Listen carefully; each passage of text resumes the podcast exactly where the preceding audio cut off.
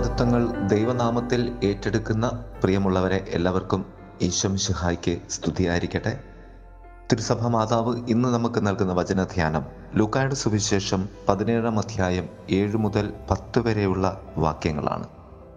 യജമാന ഭൃത്യ ബന്ധത്തെക്കുറിച്ച് കർത്താവ് നമ്മോട് പറയുന്നതാണ് സുവിശേഷം.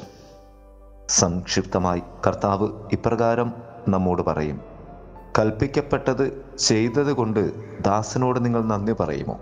ഇതുപോലെ തന്നെ നിങ്ങളും കൽപ്പിക്കപ്പെട്ടവയെല്ലാം ചെയ്തതിന് ശേഷം ഞങ്ങൾ പ്രയോജനമില്ലാത്ത ദാസന്മാരാണ് കടമ നിർവഹിച്ചതേ ഉള്ളൂ എന്ന് പറയുവിൻ.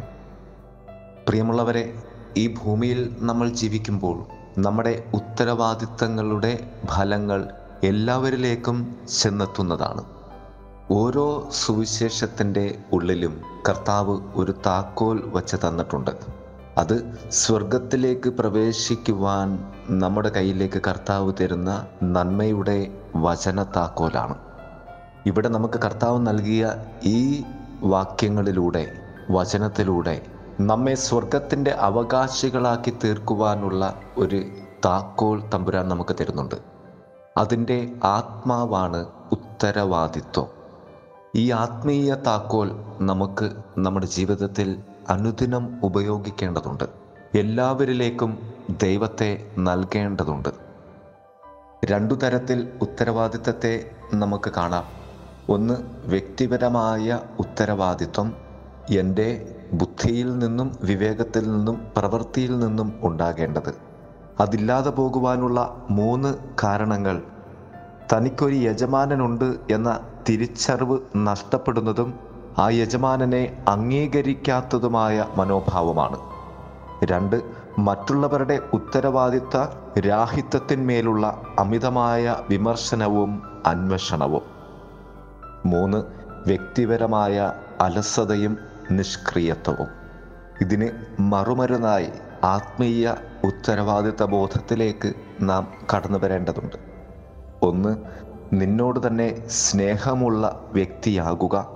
രണ്ട് നിന്റെ ജീവിതത്തിന്റെ പൂർണ ഉത്തരവാദിത്വം നിന്റെ കയ്യിലാണ് ദൈവം ഏൽപ്പിച്ചിരിക്കുന്നത് എന്ന ബോധ്യമുള്ളവരാവുക.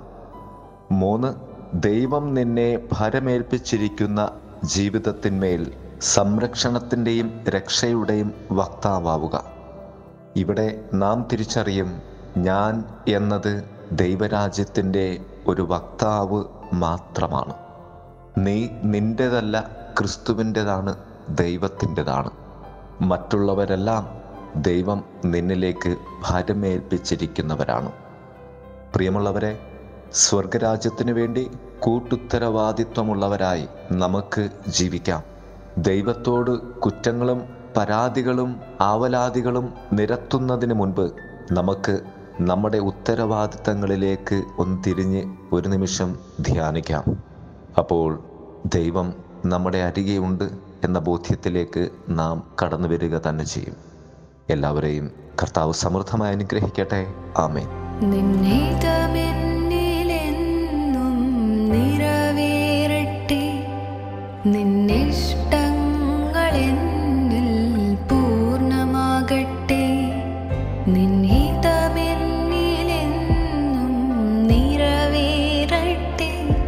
Nem mesmo.